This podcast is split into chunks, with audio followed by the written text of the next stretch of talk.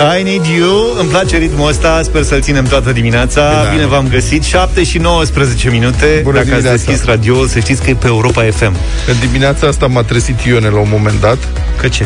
Zice, tu la cât te trezești? Știi, alea când te trezești, te mișcă Auzi tu la cât trebuie să te trezești? M-am uitat la ceas, m-am uitat la ea prin întuneric, zic, mai am de dormit, mulțumesc, 10 minute. A, zice că voiam să fiu sigură, că nu care cumva întârzi la radio. Mulțumesc, asta a fost uh, modul în care am fost trezit eu dimineața asta, cu 10 minute înainte de ora fixată. Luca, tu te-ai trezit singur? Că Eu și, mă- și pe mine m-a trezit Laura Zice, tu ai auzit ceasul? Zic, zic nu Când a sunat ceasul? Zice, a sunat ceasul Eu m-am trezit înainte de ceas și ieri și azi. Sunt un- ușor îngrijorat. Da. da, am energie din vacanță, cred că de asta. Da, de adormit? Eu adorm cam greu în perioada asta. Băi, deci toată prima săptămână din vacanță m-am trezit la 5 dimineața. Serios? Da. Și asta a fost, m-am culcat de vreme, nu știu, după care Revelionul m-a dat peste cap, că am stat până la 12 și 10 noaptea.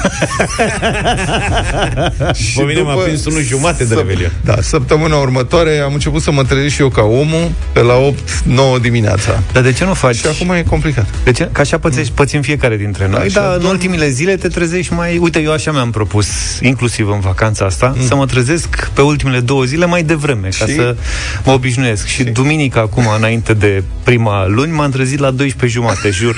Băi, La eu prânz. f- când eram mai mic în programul ăsta și eu făceam la fel, mă trezeam ca tântălău sâmbătă și duminică înainte să reluăm activitatea cu noaptea în cap, hata să mă antrenez. Nu da. e de prosteală, deci dorm cât poți. N-ai nicio treabă. E N-are ca la... nici- Păi nu e chiar așa, m-am trezit la 12 jumate și m-am culcat Și ce? duminică noapte la 3. Da.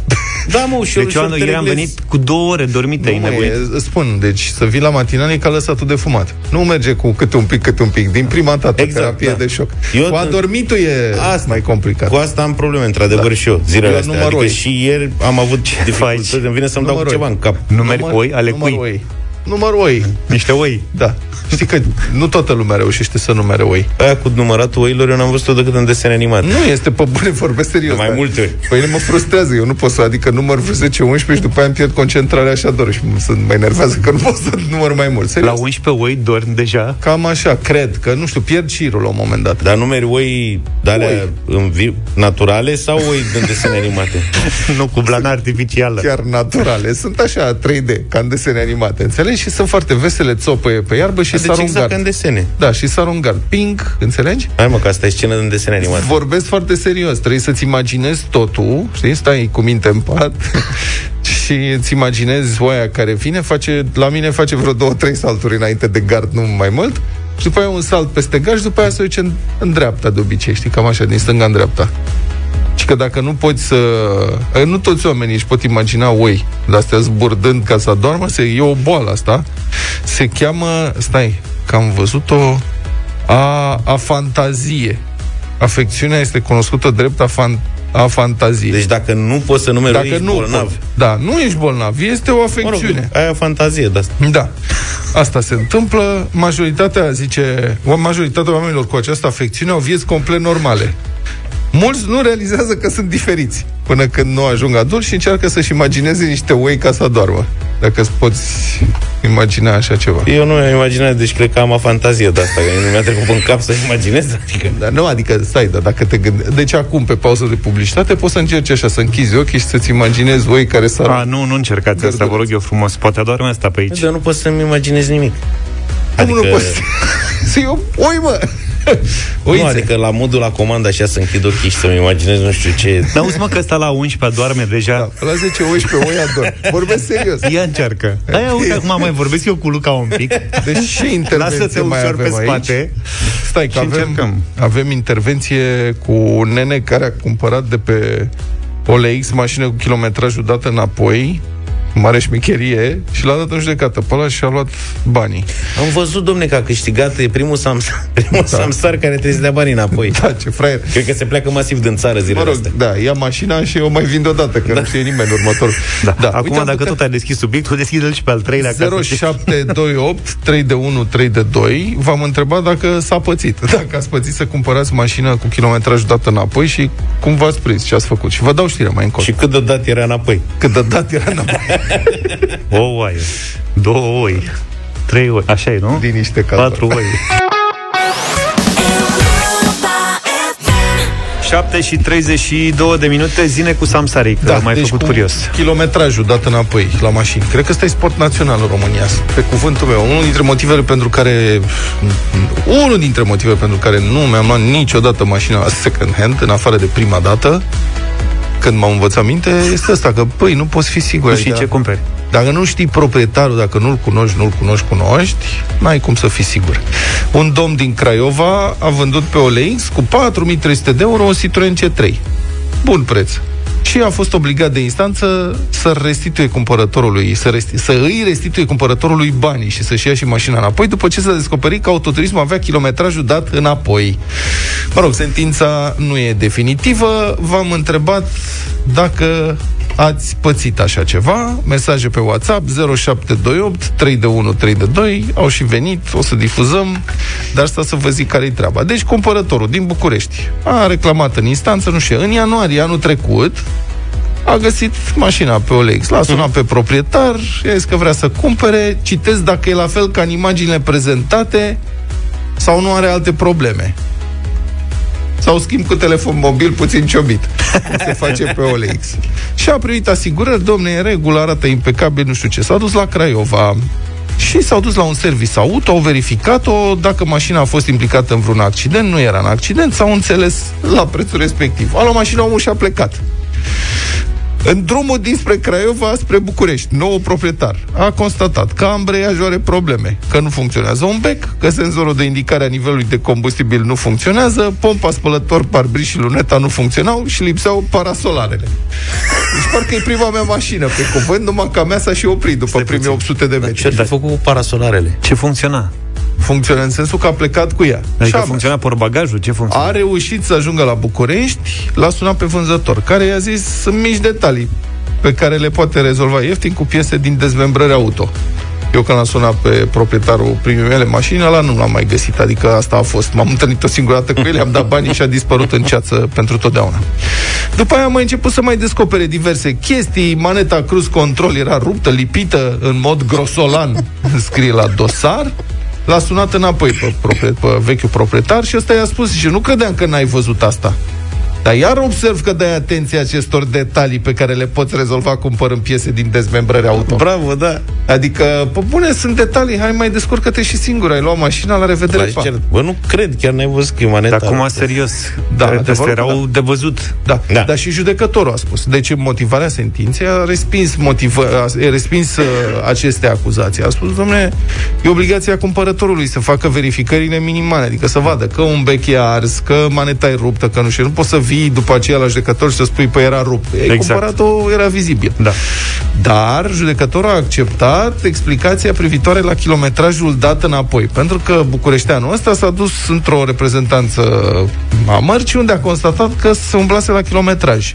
Mașina o cumpărase la 162.000 de kilometri și avea în realitate 386 de mii de kilometri. Oh, oh, oh, da, și am senzația, deci din ce m-am mai documentat, că ieri am mai stat pe Reddit să mă lămuresc pe diverse forumuri să mă documentez cu acest subiect, că 200 de mii de kilometri dați înapoi reprezintă o medie rezonabilă, adică am găsit și cazuri mai serioase. Păi da, uite, am un mesaj de la Bogdan din Galați mm. și zice, am, am achiziționat recent o mașină, avea 60.000 de kilometri dați înapoi, 60.000. Da. Am verificat uh, kilometri, iar uh, kilometrajul era de 210.000, acceptabil, am lăsat-o așa și râde. Adică 60 de mii vorba ta. Domne... 60 de mii e bine. Da, deci în loc de 270 are la, 210 trecuți la, acum merge. La 60 de mii abia este din rodaj. Dar știi care trebuie? Nu știu dacă în ziua de azi mai e valabil pe vremea mea. Da. Când era mare modă cu mașini second hand, nu că acum n-ar mai fi. Da, e și acum. Eu cred că e mai modă problema, domne, motorul e făcut să reziste. Când erau Cielo, la Cielo, domne, el e făcut să meargă un milion de kilometri. Dar nu e făcut un milion de kilometri. Am văzut cu ochii mei Tico cu 800 de mii de kilometri. E altceva că poți să mergi cu o mașină foarte Și oamenii erau relaxați, adică, domne, și dacă de kilometrajul înapoi... de mașini? Stai. Și dacă dă kilometrajul înapoi Samsaru, motorul ăla n-are moarte, că n-ai cum să la un milion de kilometri. Eu nu Băi, cred că în ziua de azi, la cum merg lucrurile, da. se mai fac se motoare fac... care se reziste atât de mult. Că acum știm cu toții că de la electronice și electrocasnice până la mașini, nu mai țin Știi că asta este cu zecile de ani. Asta e, cum să spun, e, nu știu, sindromul supraviețuitorului. Adică te uiți la o mașină veche care încă mai merge și zici, mamă, și merge bine, zici, mamă, nu se mai fac ca pe vremuri. Da, da, aia este în principiu o excepție. Da, Adică e o este greșeală. Nu e o greșeală. Este, în orice generație există și, cum să spun, cazuri excepționale. Adică e o mașină care s-a făcut foarte bine, era foarte bine închegată, proiectată foarte bine, era o mostră de inginerie uh, de mare talent și de mare profesionalism. Și a rezistat mașina respectivă, dar în generația aia mai erau nu știu câte alte modele care au dispărut. Faptul că vezi unul care funcționează bine după 20 de ani, după 30 de ani, nu înseamnă că toate alea de acum 30 de ani funcționau Cred bine. că au mers la vale mai mult. Poate că da. Da. Avem și mesaj audio, da. să ascultăm unul dintre ele. Bună dimineața, referitor la uh, Samsari. Există Samsari și la nivel mai mare. Un prieten de-ai mei a cumpărat acum mai mulți ani un uh, Renault Clio care avea um, 80.000 de kilometri. S-a întâlnit cu uh, cineva de la firma respectivă Uh, firma fiind un comerciant mare de mașini noi și second hand. S-a întâlnit după câțiva ani cu cineva care lucra acolo și a spus, domne, vinde că mașina asta avea mai mulți kilometri. Și a făcut socoteala, avea vreo 250.000 de kilometri dați înapoi. 250 Vă salut, de mii. o zi bună. Un sfert de milion de kilometri dați înapoi. O medie rezonabilă dacă vrei mașină cu kilometri puțini. Da, problema e cum e folosită mașina. N-ai cum să știi. Și dacă o folosește cineva 250.000 de kilometri, 300-400 de mii, ar trebui să fie un, cum să spun, să aibă foarte mare grijă ca mașina aia să reziste. De câte ori să meargă bătrânica aia Da, da, la și câte supermarket. weekenduri la supermarket. Uite, zice altcineva, 60.000 de kilometri a dat și la mine kilometrajul înapoi, zice, și culmea mi-a lăsat și toate actele de service din Germania. Adică, să Păi știi verifice că asta dacă îți singur. lasă caietul, e aia cu caietul de service. Uh-huh. Ai garanția maximă de creda- credibilitate. Uh-huh. Uite, domnule, ai caietul de service, scrie acolo exact ce revizii s-au făcut la câți kilometri. Mhm, Cu Și atunci ștampilă. Nu te mai aștepți să fie A, de ce dat l-a lăsat înapoi kilometri. Deci caietul a lăsat de... caietul de service, original din Germania, Și s-a gândit că ăsta nu face adunarea sau ce, și cu toate astea mașina avea 60.000 de kilometri dați înapoi. ce mișto. Am cumpărat o mașină din Polonia, din 2008, motor 3 litri, la bord aproape 300 de mii de kilometri. Am cumpărat-o conștient că are ceva kilometri dați înapoi, dar chiar 630 de mii nu mă aștept. Uite cât de tare. Frate, 630 de El pe toți, practic, i-a dat înapoi. Am unul tare de tot. Ia zici, că mașina, sigur, era din 2008, mi-a zis că avea 20.000 de kilometri, Da. mi-a zis că era nefolosită și după aia ce să vezi, de 600 de mii înapoi. Băi, da, omul conștient, știi, a luat-o conștient. Bă, ceva kilometri are dați înapoi. Cât are? 300 de mii? O mai avea vreo 200. Auzi, o 600 de mii. Șase. Un cunoscut, dorindu-și foarte tare prima mașină, a luat bani de la părinți să-și cumpere o mașină ieftină, mm. după care și-a dat singur kilometri înapoi să nu se certe cu taică Ah. Nu cred! Ce bună este asta. Păi Da, dai că să vine și evaluează achiziția. Ce ai făcut? Pe, pe ce ai dat banii? Bravo, mulțumim pentru mesaje!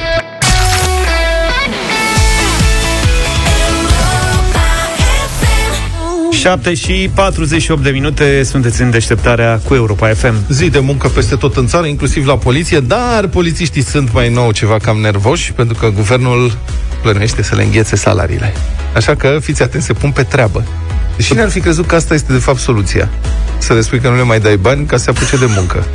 E vorba de un fel de grevă de exces de zel, grevă prin exces de zel, care înseamnă că uh, cineva care face grevă de exces de zel își îndeplinește toate datoriile cu min îndatoririle cu minuțiozitate. Hai că am reușit să spun.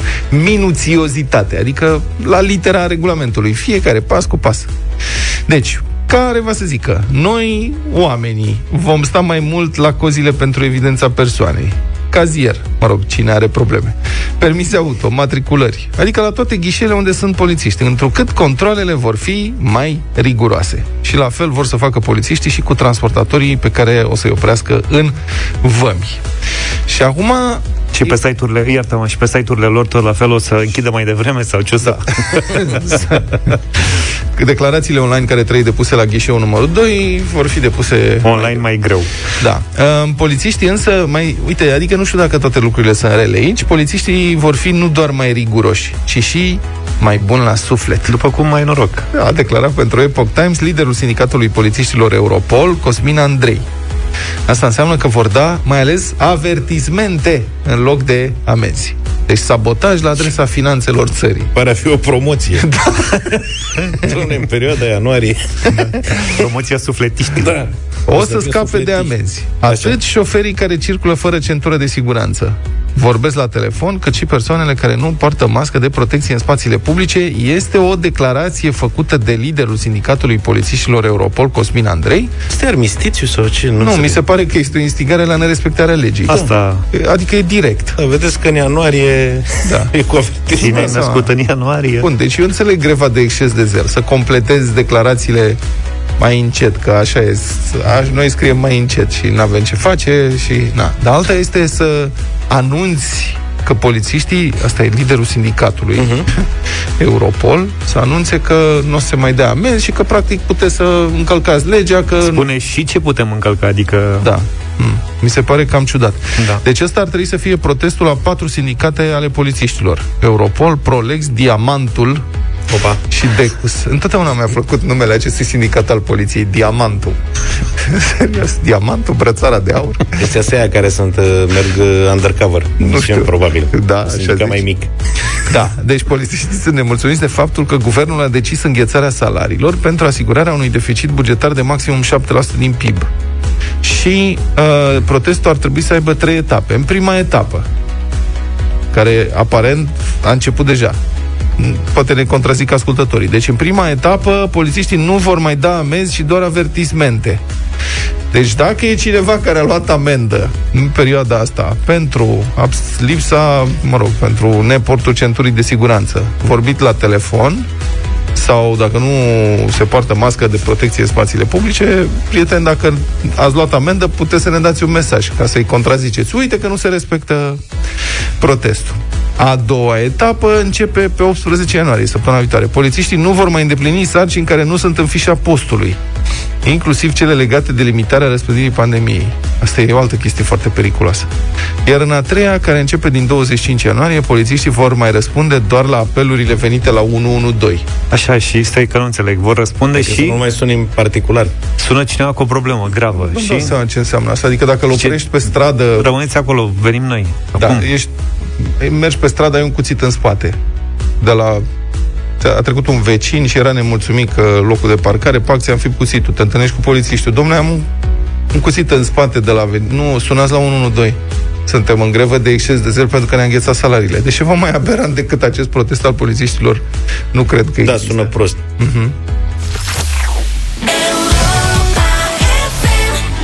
Sleeping in my car, puțin Roxette n-a stricat niciodată, e și ziua lui Per astăzi, băiatul de la Roxette, să-i spunem uh, la mulți ani cu ocazia asta. La mulți ani mai per.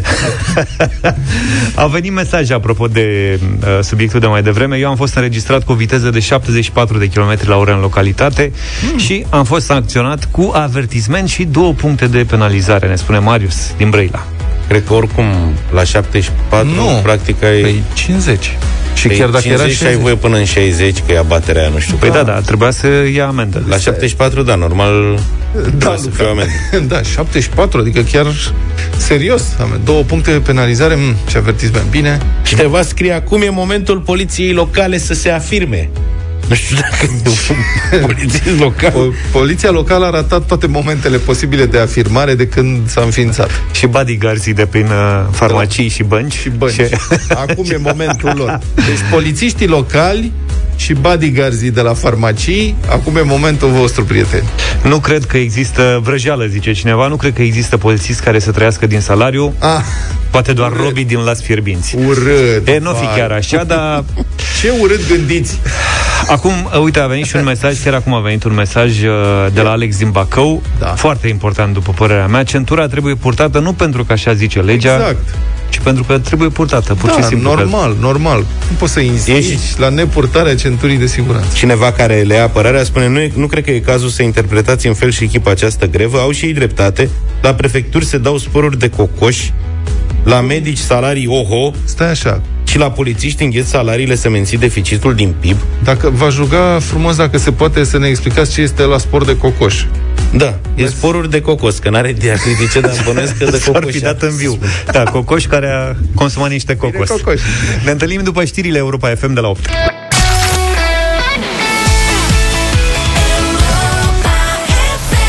Cea mai bună muzică de ieri și de azi în deșteptarea la Europa FM. Vă spunem din nou bună dimineața. Să vorbim un pic despre campania de vaccinare împotriva COVID, care, mă rog, merge cum merge în România. În câteva zile ar trebui să înceapă uh, etapa a doua. La telefon este profesorul de sănătate publică Răzvan Cherecheș. Bună dimineața, domnule profesor. Bună dimineața! Bună dimineața. Um, 125.000 de persoane au fost vaccinate până, până ieri din prima etapă și, cum spuneam, ne pregătim de faza a doua. Cum vi se pare că merge până acum campania, domnule profesor? Uh, cu excepția ultim wi- weekendului, când ritmul a scăzut uh, sub 10.000, uh, săptămâna trecută au fost zile bune. Adică ar, un de- indicator ar trebui să fie, nu ar trebui să avem nicio zi uh, sub 15.000, cam acolo ar trebui să tindem. Um, acum mă uit la um, cifra asta, 125.000 de persoane vaccinate. Înțeleg că totuși în sistemul medical, că aici s-au făcut vaccinurile, lucrează peste 200.000 de persoane, nu? 200, spre 250.000? Da. Cum vi se pare rata de vaccinare?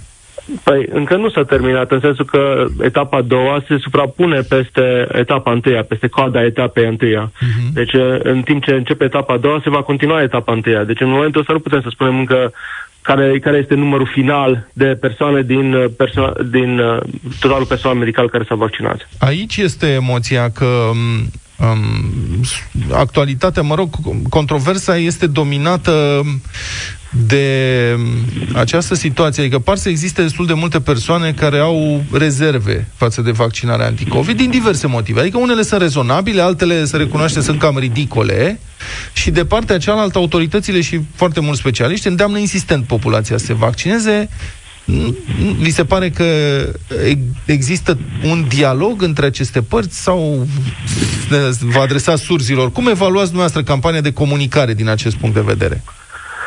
Uh, Acum, există, există și în rândul populației noastre mai multe segmente. Sunt cei care cred că există oculte mondiale și chipuri care pot să fie de dimensiune așa de mici ca să se poată pune într-un vaccin, cu ei nu pot să discut, pentru că discută la nivelul de credințe, deci asta e extrem de apropiată de credința că există balauri pe care și unicorni.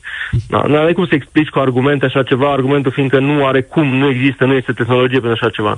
Pe de altă parte, cei care sunt... uh, Iar dacă ar ce- exista tehnologie, n-ar fi mai simplu să le pună în apă potabilă sau un parizer, de exemplu? La, la dimensiunile alea s-ar putea introduce oricum și oriunde, dar dacă am avea genul ăla de tehnologie, uh, am fi complet altundeva cu, cu, cu, și, cu, și cu progresul societății și cu tot. Deci nici vorbă. Asta denotă o, o lipsă de cunoaștere a, a fundamentelor esențiale ale științei.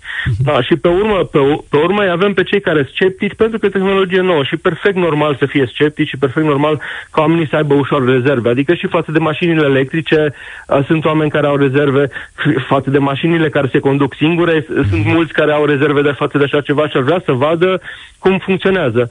Ei, bine, aici cei care au rezerve e normal să li se ofere informațiile și să aibă acces la informații care să le răspundă întrebărilor lor, pe de o parte, și pe de, cealaltă, pe, pe, pe de altă parte vor să vadă cum merge procesul de vaccinare. Totdeauna să fie oameni care adoptă inovațiile mai târziu decât ceilalți. Adică, pe măsură ce văd că oamenii din jurul lor se vaccinează și nu numai că sunt ok, dar uh, sunt, sunt protejați, respiră mai ușor și mental la gândul că nu mai sunt pericol și, au, și au, există o probabilitate foarte mică să se îmbolnăvească sau să moară de boala asta uh, și ei vor începe să, să, să schimbe atitudinea. Credeți că până în vară m, vom, sau va fi o imunizată o, po- o parte suficient de importantă a populației ca să ne gândim la sfârșitul pandemiei? Nu, nu, nu, nu, nu, nu. Deci eu sincer nu cred că anul acesta vom, vom te- finaliza pandemia.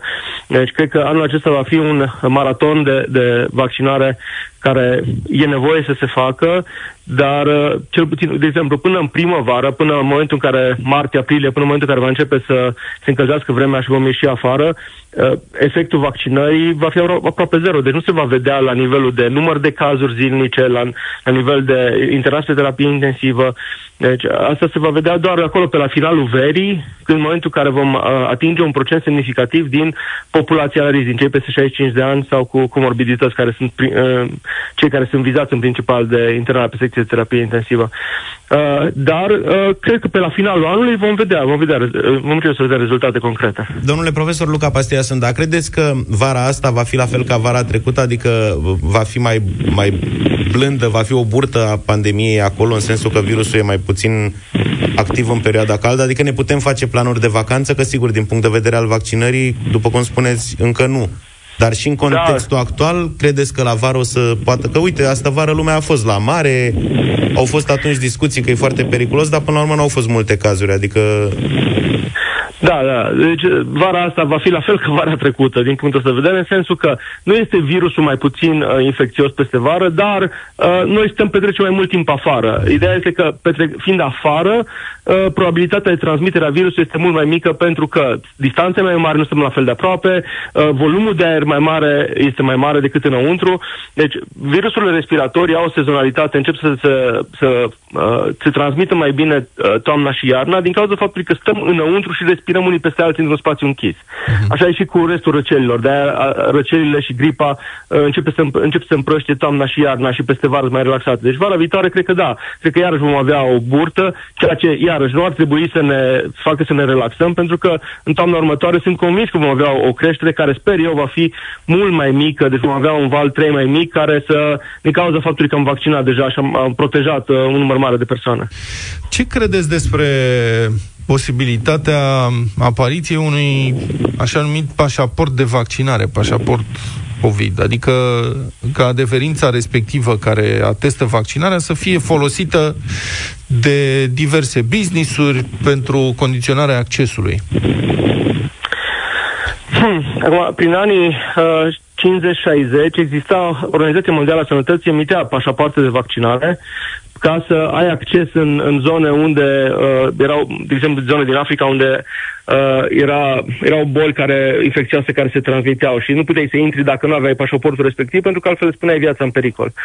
Acum, Părerea mea este că deocamdată nu se pune problema pentru că sunt prea puțini vaccinați.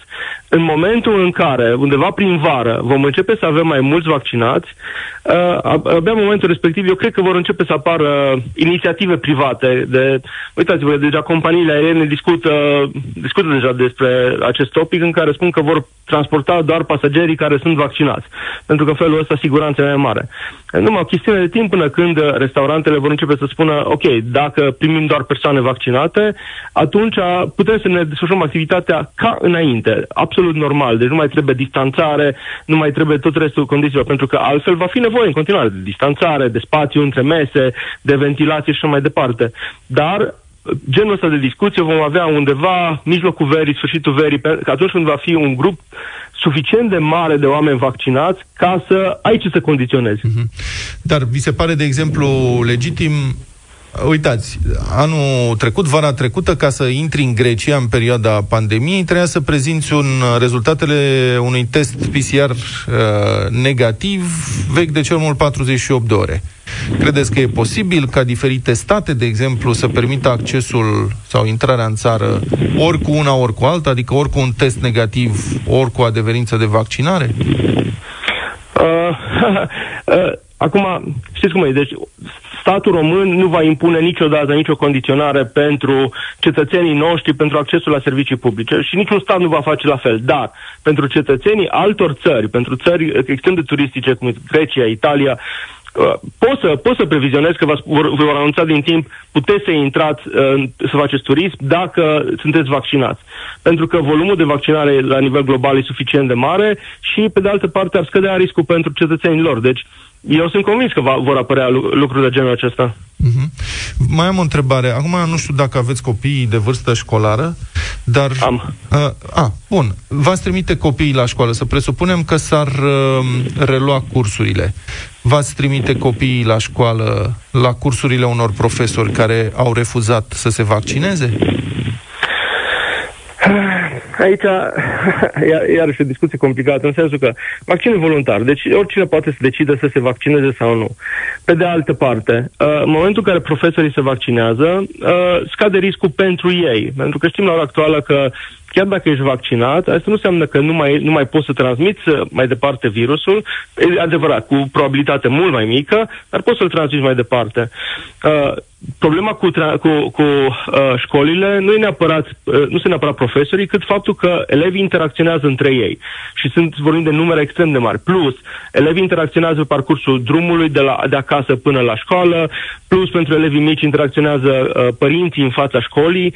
Deci, cred că discuția cu deschiderea școlilor uh, se, se cantonează într-un, uh, într-o, într-o zonă falsă, în sensul că în momentul ăsta e irrelevant dacă profesorii se vaccinează sau nu. Ce contează mai mult e uh, nivelul de interacțiune socială care e dat de către școli. Ori la nivelul de transmitere intracomunitară care o avem, chiar dacă se vaccinează toți, toți profesorii din România, dar nu se va întâmpla, dar chiar dacă se vaccinează toți, uh, din perspectiva sănătății publice, nu este sigur să deschidem școlile. Uh, noi am putea să deschidem școlile abia când scade uh, rata de incidență sub 1. Asta vorbim de un județ unde se fac mii de testări pe zi. Uh, în județele unde se testează sute sau zeci, acolo nu cred că poți trage nicio concluzie. Uh-huh. Ori, uh, până până recent, până săptămâna trecută, eu spuneam într-una că școlile până în clasa 4 ar trebui să rămână deschise, cu distanțare, cu ventilație, cu control din partea autorităților pe transportul în comun și pe la uh, uh, uh, părinții care așteaptă în fața școlilor să, să stea distanțați. Se poate face și sunt o mulțime de țări care au păstrat școlile până în clasa 4 deschise. Dar în momentul acesta, cred că trebuie să așteptăm să vedem dacă noua tulpină din Marea Britanie, care o avem deja aici și care se transmite, uh, care este mai, mult mai infecțioasă și la copii, bine, copiii nu sunt la risc, deci ei în continuare vor fi asimptomatici sau cu simptome uh-huh. minore, dar riscă să, să, să, să ducă infecția acasă.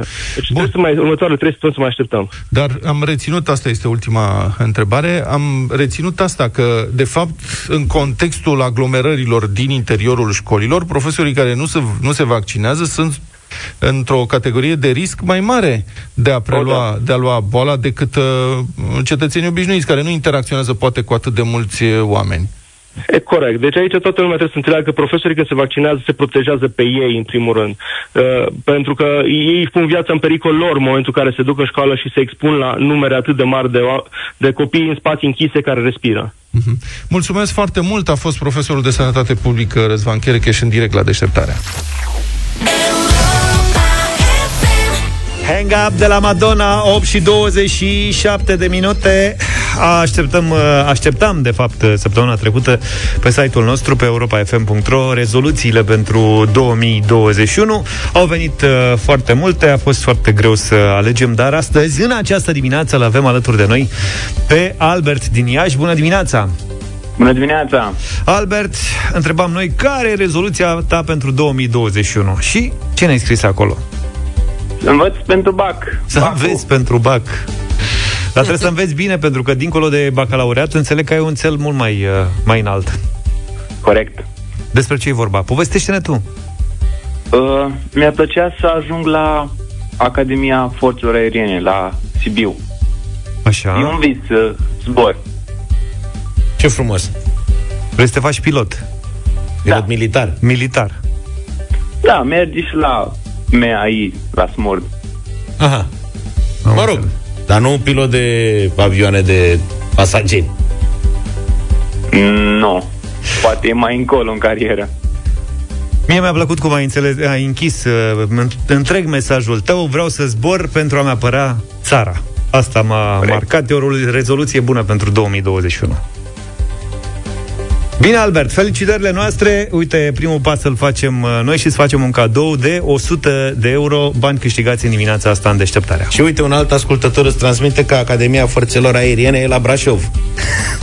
Ah, ca să... tot capul, știu cum ai la Sibiu și de aia. Ca Acum să... ce ție cu Brașov, Sibiu e tot pe acolo, pe undeva, știi? Oricum nu corect, avem autostradă. Corect. Bine, Albert, felicitări! Albert din Iași a fost uh, pentru rezoluțiile anului 2021 alături de noi. 8 și 29 de minute avem știri la Europa FM cu Iulia Noi.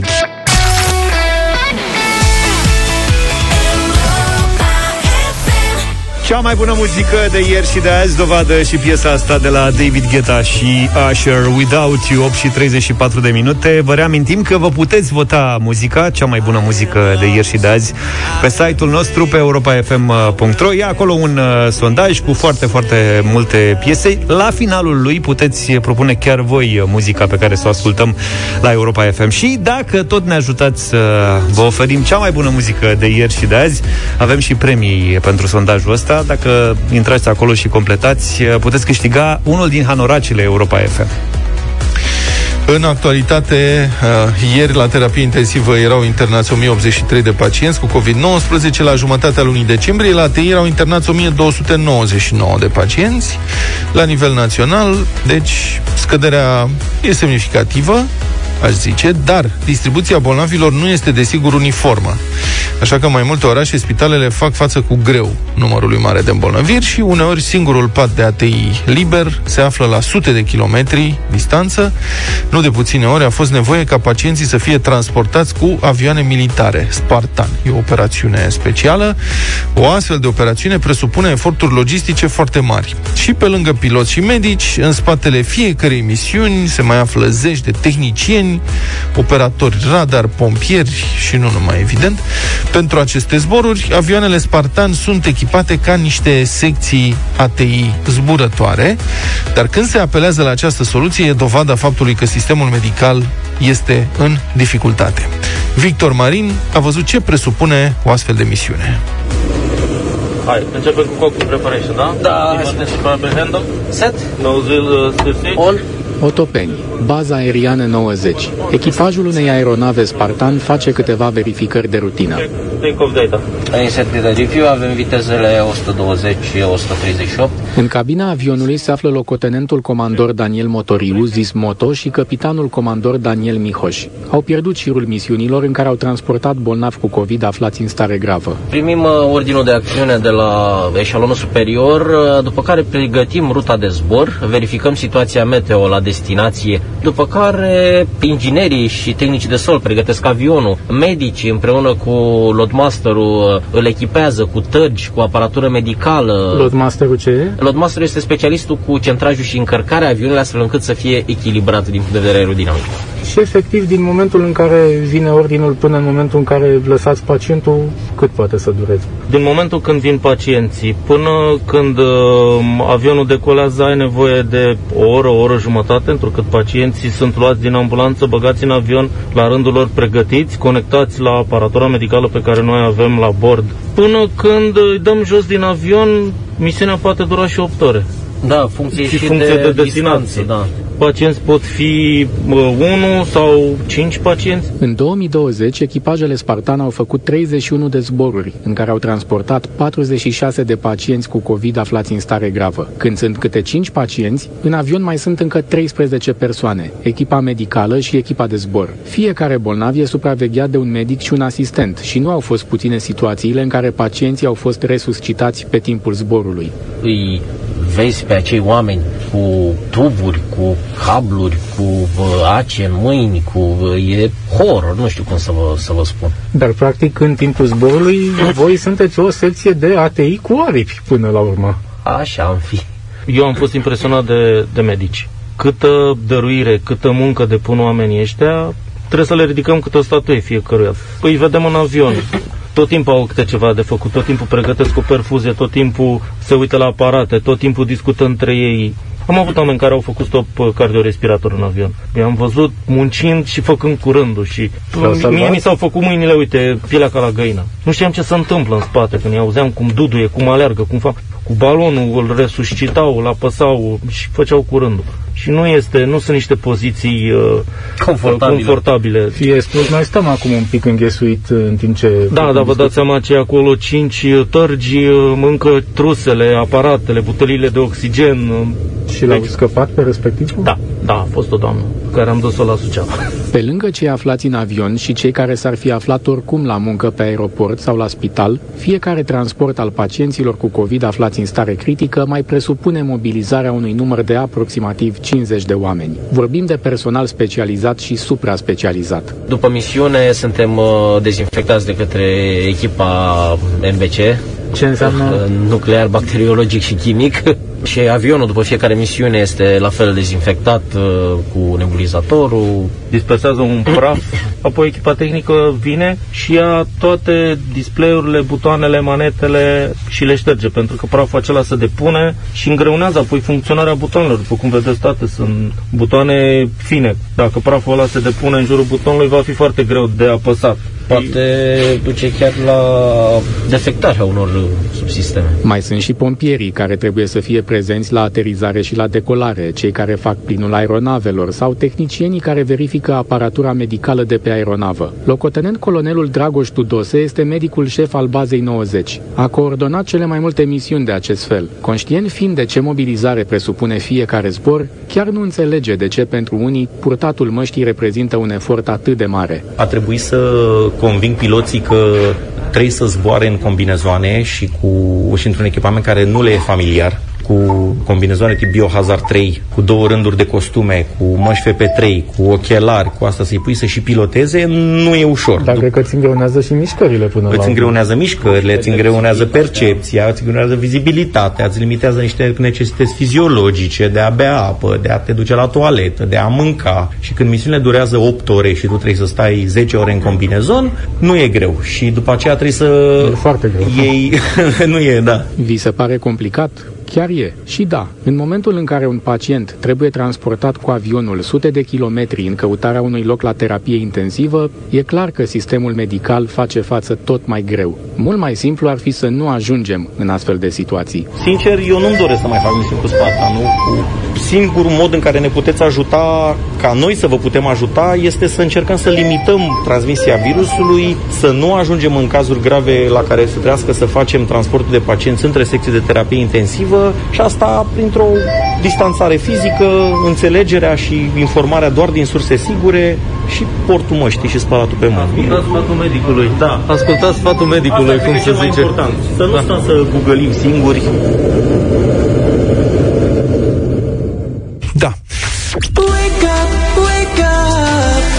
Deșteptarea Rise and shine. în fiecare dimineață la Europa FM. Da, ce vremuri excepționale trăim și, mă rog, nu ne doream asta, asta e.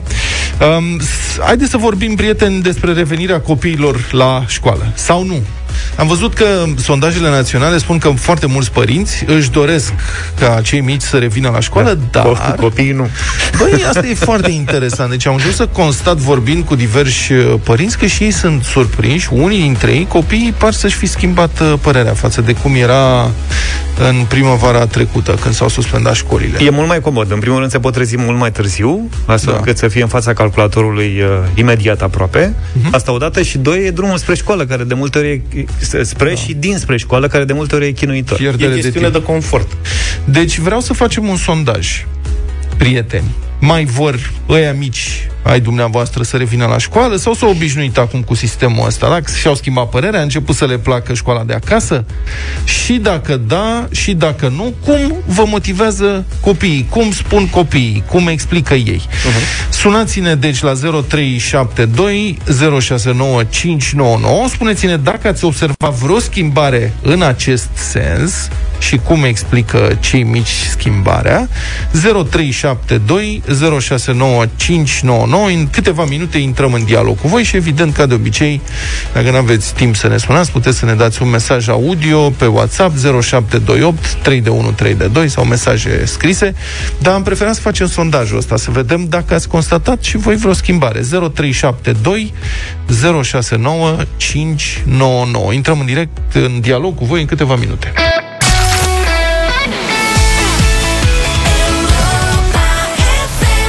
Take You Dancing de la Jason Derulo. Da, multe mesaje, multe telefoane, să vedem dacă reușim uh, să luăm cât mai multe. Întrebarea uh, la care v-am provocat să ne dați un răspuns e asta, ce zic copiii? Vor să revină la școală sau constatați că e o schimbare, a început să le placă mai mult de acasă? 0372 069 599 Hai să începem. Marius, bună dimineața, ești în direct. Bună, Marius! Bună, bună dimineața! Te ascultăm, te rog.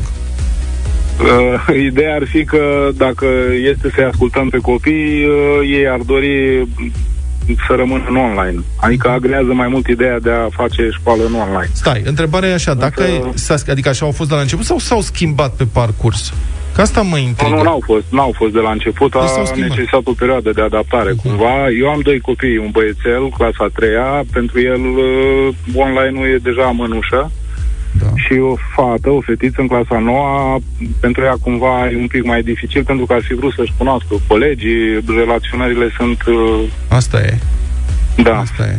Și tu ce părere ai? Adică mie mi se Uh, pare cred- bun, școala online are virtuțile ei, dar lipsește interacțiunea, adică... Ar trebui, Nu? ar trebui să fim foarte atenți, adică o analiză, mă rog, nouă românilor ne plac analizele, cred că ar fi momentul unui mix, nu știu, mă gândesc eu, Mhm.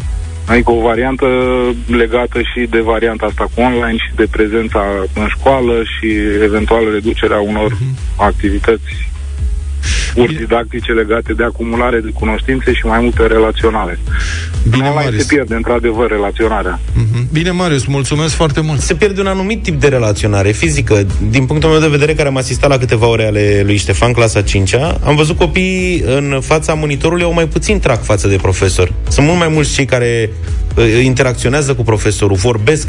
Orele sunt mult mai interactive decât erau cel puțin pe vremea mea la școală, când vorbea monolog în general profesorul. Sunt, sunt de acord în această privință. Eu mă refer la interacțiunea între ei. Sigur că da, nu trebuie sunt- Să, suntem ființe care trăim în societate, nu în Re- prim E vorba de interacțiunea, uh, repet, fizică, uh-huh. pentru că ei între ei, ți-am spus, în cazul lui Ștefan, am mai spus-o și aici, interacționează cu mult mai mulți colegi, în fiecare pauză este o hărmălaie, vorbesc toți unii peste alții, se joacă jocuri, adică și l-am întrebat aseară. Păi zic, tu ai vrea să te întorci la școală?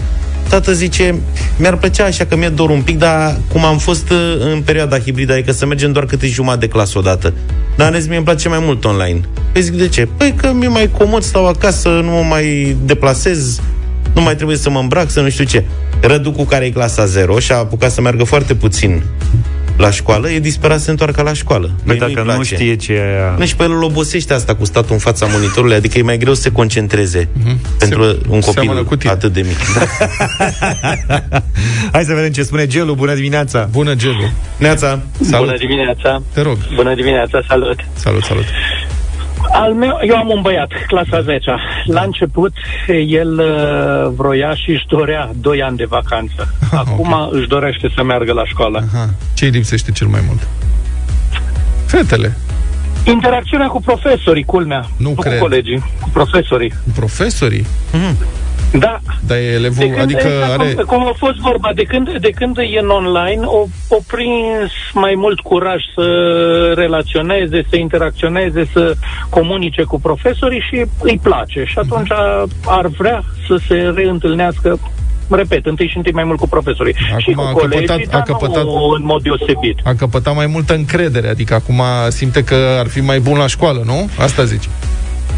Mă, da, Probabil.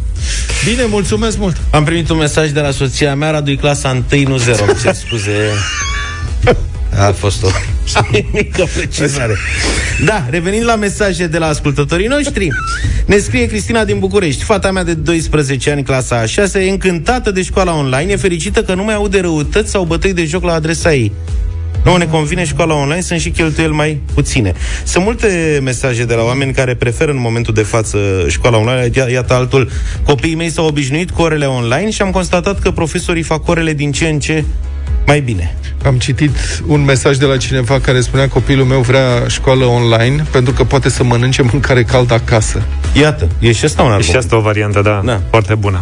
Bună dimineața! Bună! Uh, Eu sunt Florentina. Ăia mici, ai mei, sunt uh, 16, respectiv 14 ani, adică a 10 și a 8 -a. Amândoi își doresc să meargă la școală fizic. S-au săturat de online. Li se pare foarte, foarte greu și foarte obositor. Asta este. Și noi ne dorim ca părinți să înceapă școala. Mersul la școală nu înseamnă numai școală, înseamnă și socializare, înseamnă întâlnire cu copiii, cu colegii, înseamnă o viață socială specifică vârstei lor normală, de care au fost privați toată perioada asta. Mulțumesc! A, cu plă- uh, mulțumim pentru mesaj, foarte bun mesaj, mulțumim că ești ascultătoarea noastră. A, aici este problema, interacțiunea cu ceilalți copii. Că altfel așa de primit informații poți să primești pe mul- o mulțime de căi. Cristina, bună dimineața! Bună dimineața, Cristina! Bună dimineața, bine rămân. v-am găsit. Bună dimineața! Uh, Haideți să vă explic eu cum văd uh, fuh, uh, din perspectiva unui părinte care are deja copii mari, dar o prietenă cu... Nu mai avem mult timp, nu mai avem mult timp să spui ce vrei să Da. spui. Te rog. Deci e foarte important diferența față de uh, urban și rural. Dacă în urban și un, uh, o familie cu unul sau maxim doi copii se poate descurca cu, în online, ce facem cu copiii de la țară? Trei copii cu un tată care nu are serviciu și e bolnav și un singur telefon în casă, sunt de vârste diferite. Clasa a 3 a 4 a 5 o situație nu precară, e la limita bă, subsistenței. Copiii ăia când să facă după un singur telefon? Internetul foarte slab bă, semnalul. Deci sunt niște diferențe enorme între urban și rural. Așa e, ai dreptate. Foarte corect Uh, observația. Uh, și nu se implică nici primăria. Măi, hai să vedem ce putem face pentru amărâții ăștia. Săracii nu le- le-a dispărut zâmbetul de pe față. Ce facem cu copiii ăștia? Foarte, foarte bună observație. Într-adevăr, asta este o problemă mare în România, diferența între urban și rural și mai ales sunt orașe în care s- nivelul de trai mai ridicat, cum ar fi, de exemplu, Bucureștiul sau Clujul sau Timișoara sau Iașu. Sunt orașe care sunt moarte. Acolo e foarte greu, iar în rural poate fi nenorocire. Dar uh, mi se pare interesant că mi se pare interesant clivajul ăsta, schimbarea asta, faptul că din ce în ce mai mulți uh, copii le spun părinților că a început să le placă mai mult școala online. Asta reduce interacțiunea între ei și nu știu care vor fi efectele pentru viitor.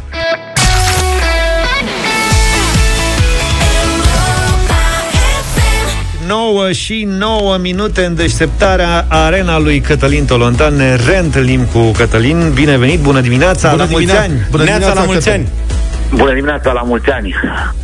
Probabil că este cea mai... Um, e o arenă formată doar din două peluze. Niciodată n-am avut o asemenea arenă. Parcă suntem steaua și dinamo toată nația, apropo de vaccin și antivaccin. Pe vremuri. Și miza este mai importantă decât a fost, nu știu, poate că în decenii, nu? Asta e și sentimentul vostru. De când am avut o astfel de miză națională atât de puternică? Din, din ultimul război. Păi, poate și căderea comunismului a fost o miză națională uriașă pentru noi, mă gândesc. Dar atunci da, nu eram atunci nu împărțiți. erau tabere împărțite atât de clar și Corect. doi, nu mureau Corect. oameni în fiecare zi, luni de zile la rând, din această Așa e, așa e. Să nu uităm, noi avem în momentul ăsta mai mulți morți decât am avut în uh, bătăliile de la, din primul război mondial de la Mărășești și Oituz, celebrele noastre bătălii, cele mai sângeroase bătălii purtate pe parcursul primului război mondial din, uh, de, de către România. Au avut mai puțin morți, au, au, au murit aproximativ, au murit și au dis- fost dis- au dispărut cam 14.000 de soldați atunci. Noi am trecut cu mult de această, de această cifră. Uh, apropo de vaccin și antivaccin, aș vrea să folosesc timpul ca să dau câteva răspunsuri la câteva întrebări, nu eu, ci specialiștii pe care îi voi cita, uh, simple, corect puse de către oameni, uh, pentru că fiecare dintre noi, cred că e în regulă să recunoaștem că avem acest reflex de a stabili dinainte ce credem și apoi căutăm pe net, să zic, o sursă care să ne susțină convingerea. E un reflex uman să faci asta.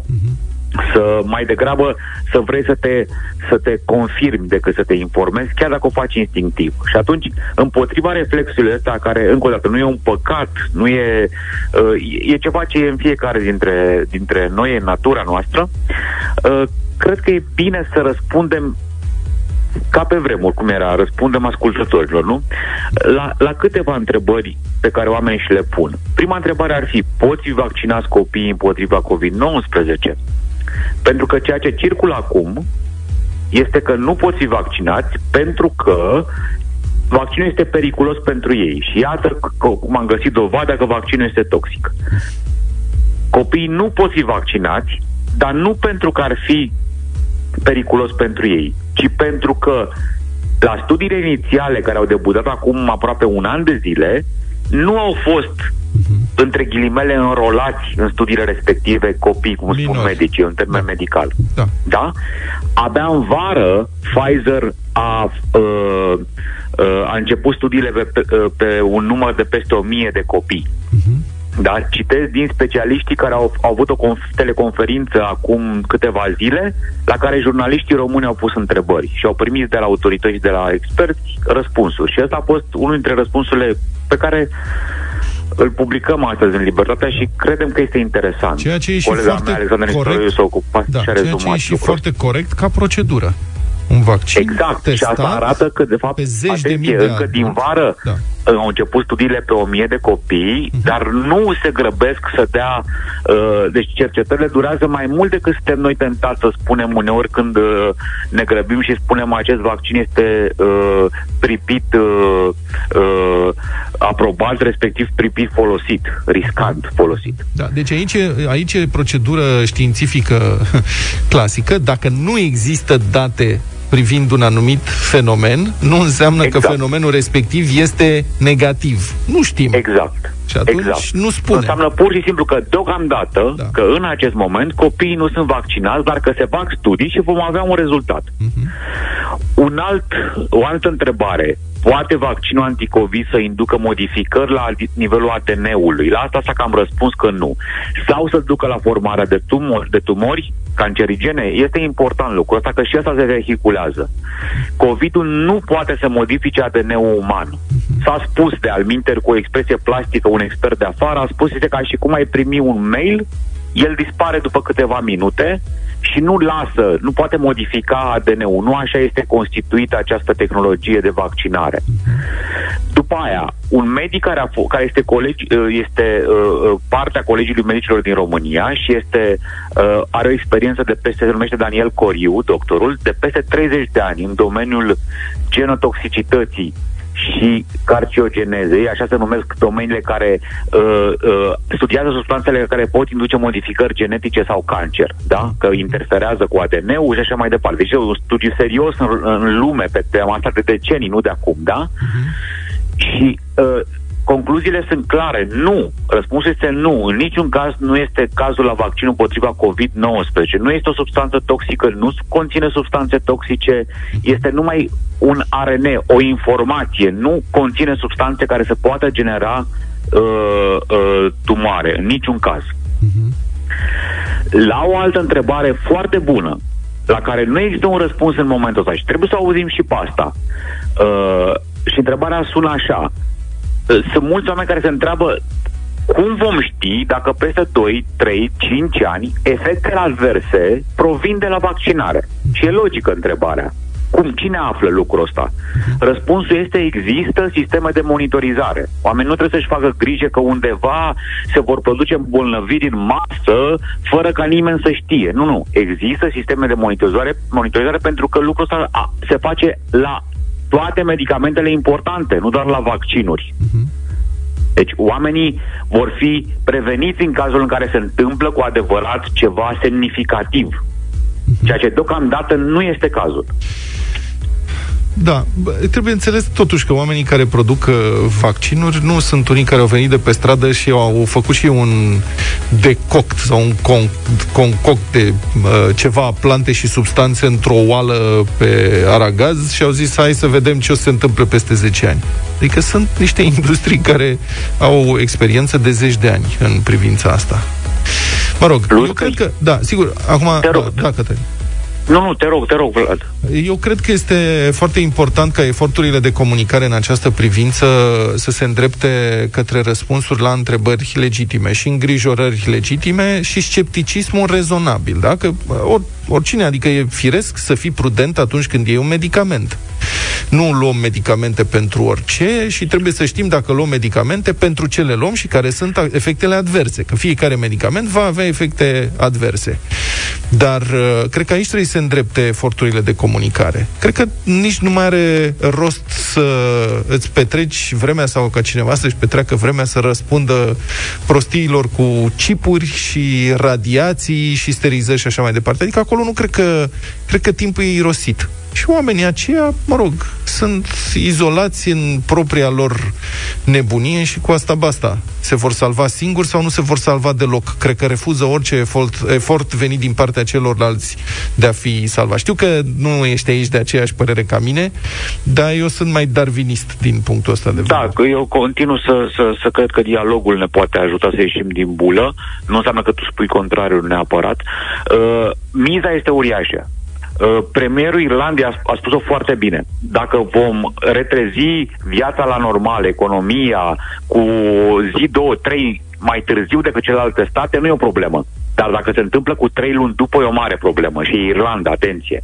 Dacă noi, și faptul că biserica e ca să zic așa, inclusiv biserica, da? care a fost extrem de conservatoare, din păcate, de la început, nu de la începutul pandemiei, dacă nu chiar ostilă în anumite situații, uh, măsurilor de restricții a schimbat complet discursul în materie de vaccin și a spus încă de la începutului, de fapt, dar acum din ce în ce mai insistent, că vaccinul este proba științifică și singura posibilitate de a ieși din această criză uh, arată că a înțeles și ea că este o miză națională până la urmă. Pentru că România nu-și permite, avem zeci de ani în urmă deja, să o mai luăm încă o dată, pentru că șase luni, de fapt, dacă întârziem șase luni, astea nu sunt doar șase luni. Sunt mult mai mult. Va fi o, o întârziere mult mai mare, de fapt, da. dacă vom reporni în urma uh, majorității țărilor.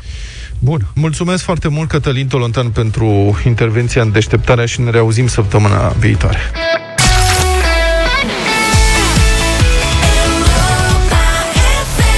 9 și 21 de minute, bătălia hiturilor în deșteptarea. Vă așteptăm la 0372069599.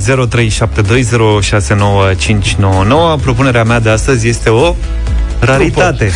O raritate. Vine la, da, piesa vine de la The Cure, Close to Me.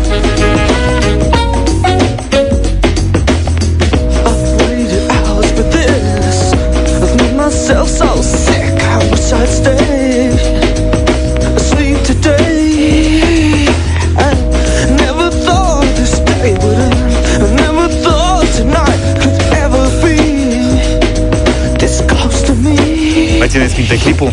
Era într-un dulap. Și înghesuiți, într-o garderobă, mă rog.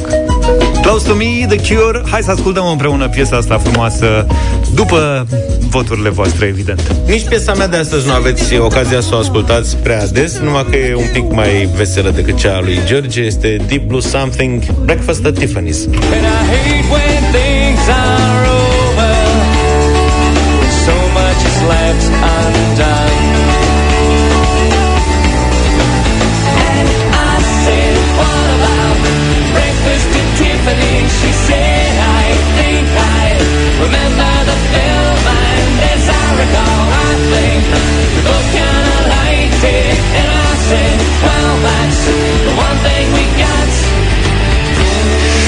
Propunerea mea este Eurythmics cu Annie Lennox. Chiar ce mai face Annie Lennox? Cred că bine. Mai mai scos Ultima oară când am vorbit cu ea era ok. Crește nepoței.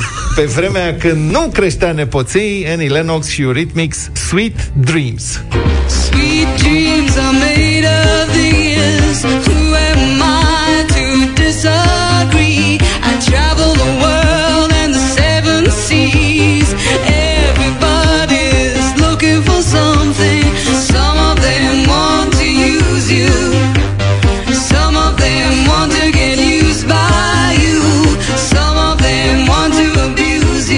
you. Piese la ofertă în dimineața asta Foarte bune, foarte frumoase Ritmate, unele dintre ele Hai să vedem 0372069599 Începem cu Florin Bună dimineața Salutare! Neața! Bună dimineața, băieți, ceva. Să trăiești, Florin. Salut! Ceva. Eurorit. Cum? Cu Annie Lennox. Annie Lennox, Cu Annie mulțumim Lennox. frumos! Iată că a venit și primul vot din această dimineață Lucian e cu noi, bine venit! Să trăiești, Luciene! Salut! Bună dimineața, băieți, la mulți ani! La mulți ani! Aș dori să spuneți și mie care este cea de-a treia propunere. Eurythmics, Sweet Dreams, Annie Lennox. Sweet Dreams are made of the... Hai, nu, nu, nu, nu, nu, nu, fără cântat Da, bine, atunci astăzi o să luăm un mic dejun la Tiffany. Na, Mulțumesc! Am înțeles. Ce gura de pomană. Am, păi da, am cântat eu! Dorin, bună dimineața! Salut, Dorin!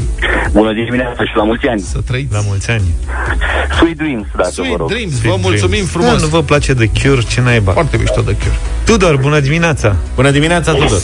Salut! The Cure, formația mea preferată. Uite, Bravo, vezi? Tudor, uite că se poate. Hai cu egalarea.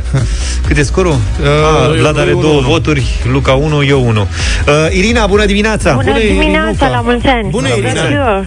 Cure. The Cure. Ce să vezi? Hai, Am domnule, mai cu egalarea. Dacă vine și Liviu cu un vot cu The Cure, e perfect. Bună dimineața, Liviu! Neața, Liviu! Bună dimineața, la mulți ani! Să trăiești. La mulți ani. Lennox. Annie Lennox, vă mulțumim Annie foarte Lennox. frumos. Eurythmics.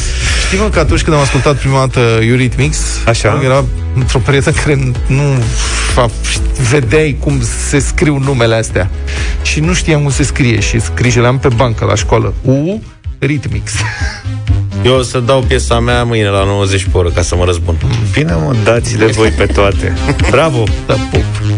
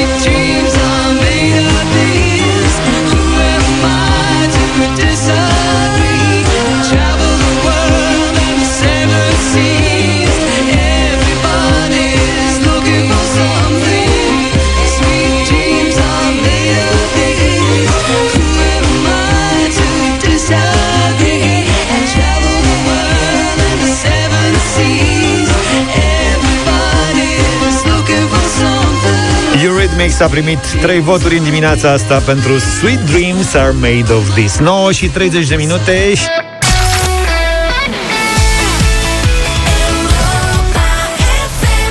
Vanessa Carlton alături de Counting Crows de data asta. Big Yellow Taxi s-a făcut de 9 și 35. Da, prieteni, vă mulțumim că sunteți alături de noi. Ne bucurăm să ne întâlnim cu voi în fiecare dimineață și suntem împreună din ce în ce mai mulți. Știți că în această perioadă vin audiențele radio.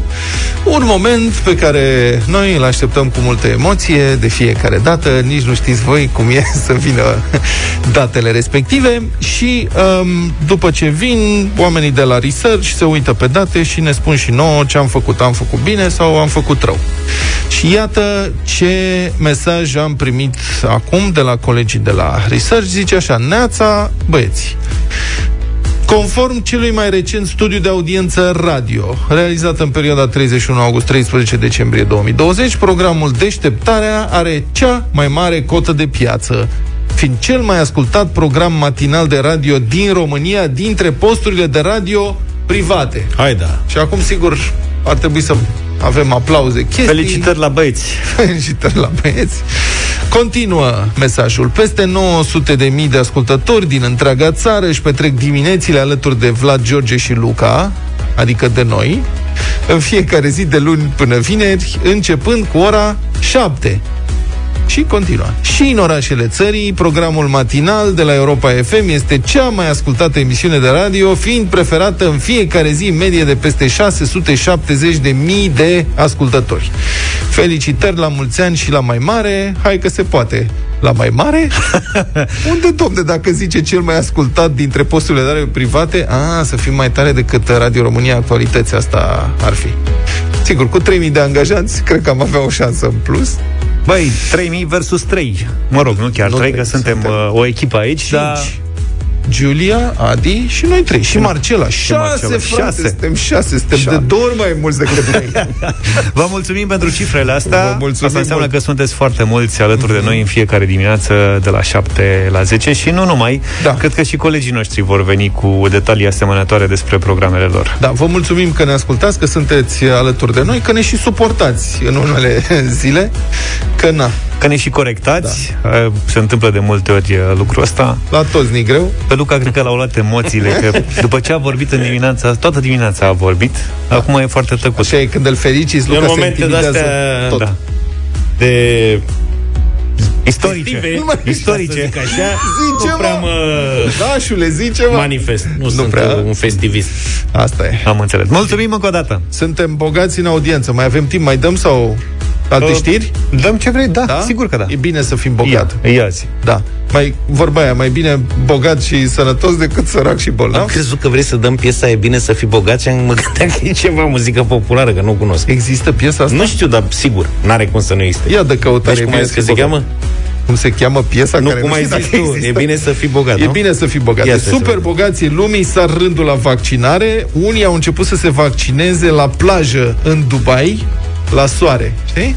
La noi la plajă e porumbelul, dacă vrei, bomboane agricole, taică, nu știu ce. Acolo e un vaccin, avem vaccin proaspăt. Campania de vaccinare din Marea Britanie a început, uh, ca în multe locuri, cu imunizarea persoanelor din categorii de risc, dar aici, membrii unui club exclusivist, care oferă membrilor săi evenimente private, ce formulare tâmpită am avut. Deci un club exclusivist care oferă membrilor evenimente private cu celebrități sau persoane importante și acces la obiecte rare. Ei bine, acest club oferă membrilor și vaccinare la prețuri foarte mari, exorbitante. Iată ce declară managerul acestui club, citez, Dubai și Abu Dhabi oferă deja programări private pentru vaccinarea cu vaccinul Pfizer. Clienții optează să meargă acolo cu avionul pentru a fi imunizați. Dubai este de asemenea una dintre țările în care nu trebuie ținută perioada de carantină, așa că oamenii oricum rămân un timp la plajă și între două plăji și o piscină se și vaccinează. Și aici vine întrebarea, unde te-ai vaccinat? La municipal, da. la Da, Floreasca, Dubai. la, la Dubai, În la, Dubai, la Dubai. Burj Khalifa. La epavă. La, La obelisc. există piesa?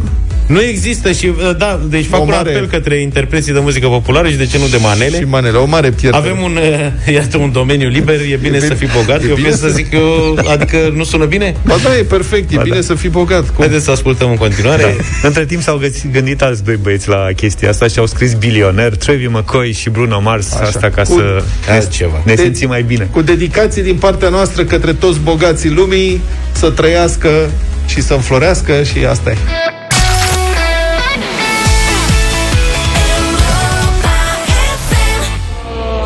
Parcă îmi sună cunoscut de undeva. Da. Luca, tu ai mai auzit? Scorpions. Aia, Nu, nu, nu, nu, nu, ceva... da. Ceva Inconfundabil, totuși, soundul unei dintre cele mai mari trupe rock din toate, toate timpurile Led Zeppelin. Mă gândeam că mai bine lăsăm piesa toată. Mamă, cum e chitara asta. Pe 12 ianuarie 1969, trupa și-a lansat albumul de debut cu un nume ușor de reținut, adică niciunul, de fapt. Pe coperta vinilului apărea doar numele trupei, Led Zeppelin.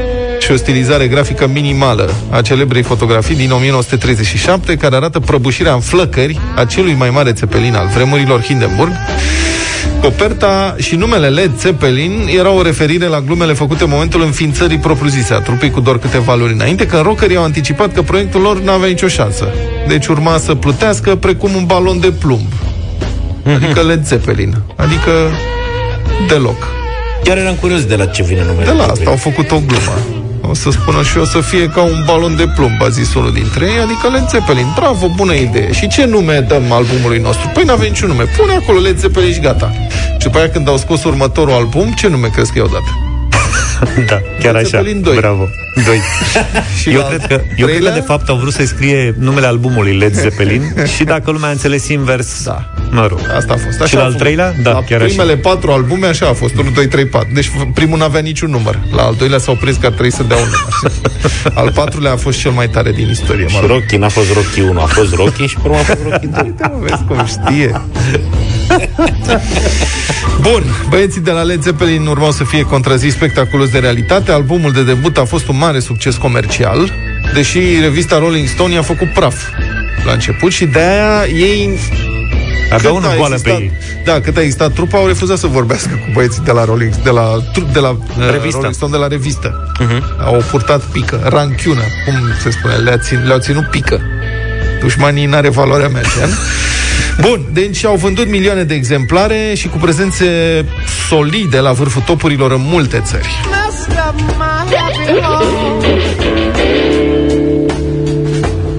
Made me mistreat my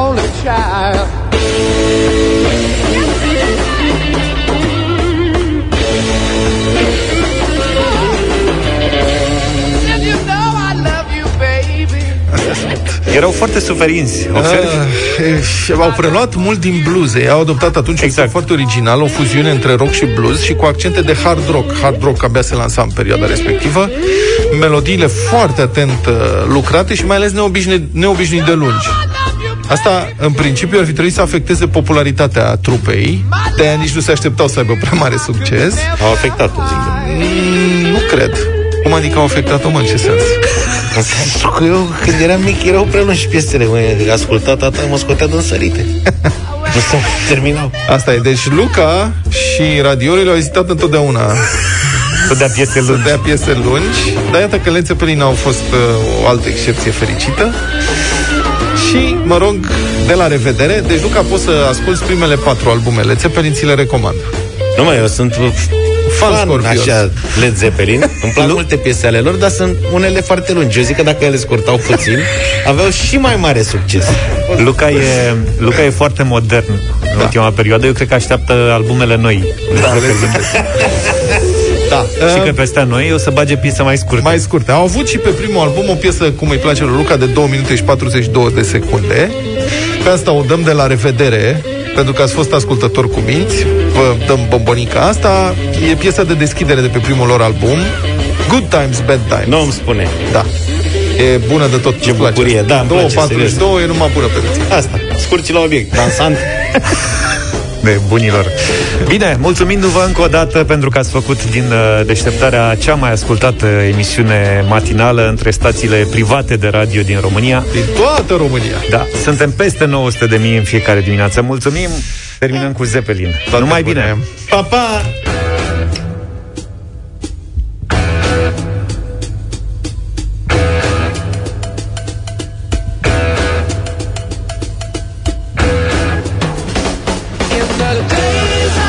you, I was telling what it means.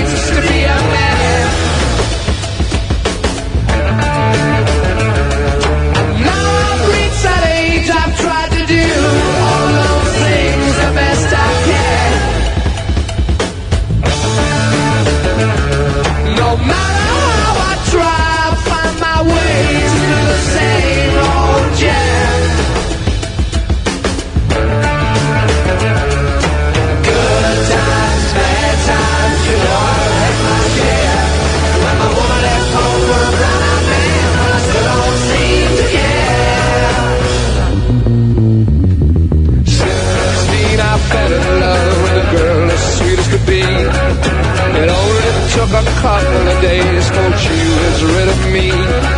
She swore that she would be all mine, love me till the end. But when I whispered in her